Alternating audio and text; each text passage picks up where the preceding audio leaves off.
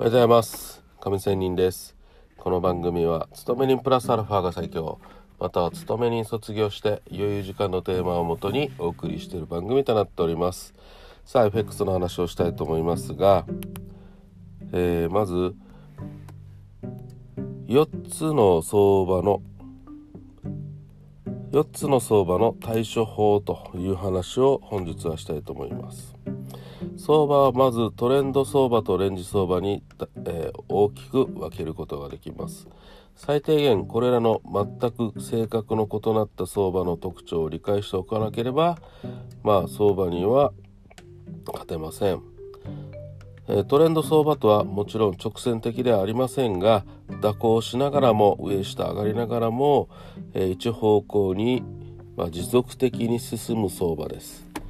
ある意味では正しい方向にポジションを持ち続けていれば儲かるという相場です。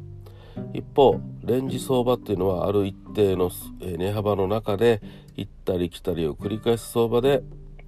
トレンド相場のように一方向に相場を持ち続けても儲かりません。レンジのおおよそのまあ上限下限を決めて上げる波に乗って買って下がるなら波に乗って売りを繰り返すことでレンジの期間のしのぎ方です。そしてトレンド相場とレンジ相場に大きく分けましたが実はこの他に2つの相場が、えー、ある過程があることを覚えておかなければいけません。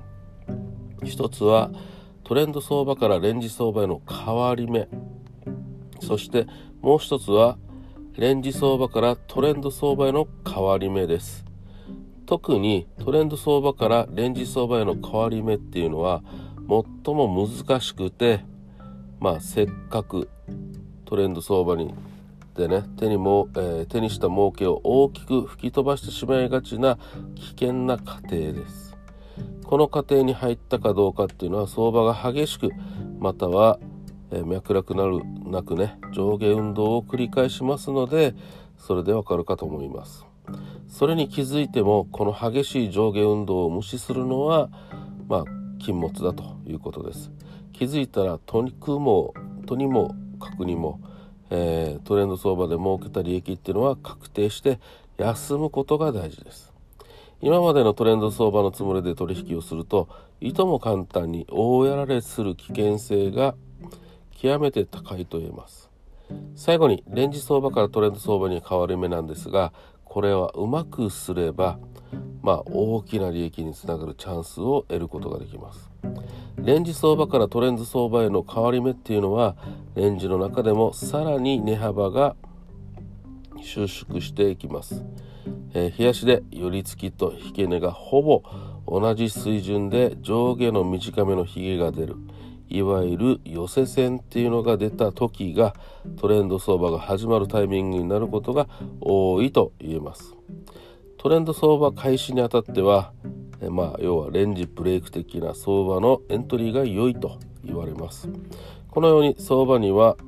合計4つの過程があって難易度が違いますのでまずは今がどの相場の過程にいるのかを見極め見極められるようになるかということが大事でそしてそれぞれの家庭に対して対、えー、適切な対応ができていることできるようになることこそが相場を生き抜いていくためにはまあ非常に大事なことです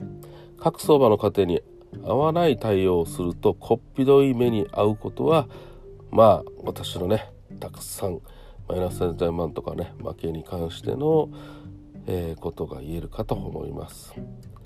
ということで今日は4つの相場の過程と対処法トレンド相場とレンジ相場という話をしてみました。さあ、えー、今週も年末に向けて楽しい今日の振り返り、えー、今年の振り返り来年に向けて頑張っていきましょう。また明日。See you!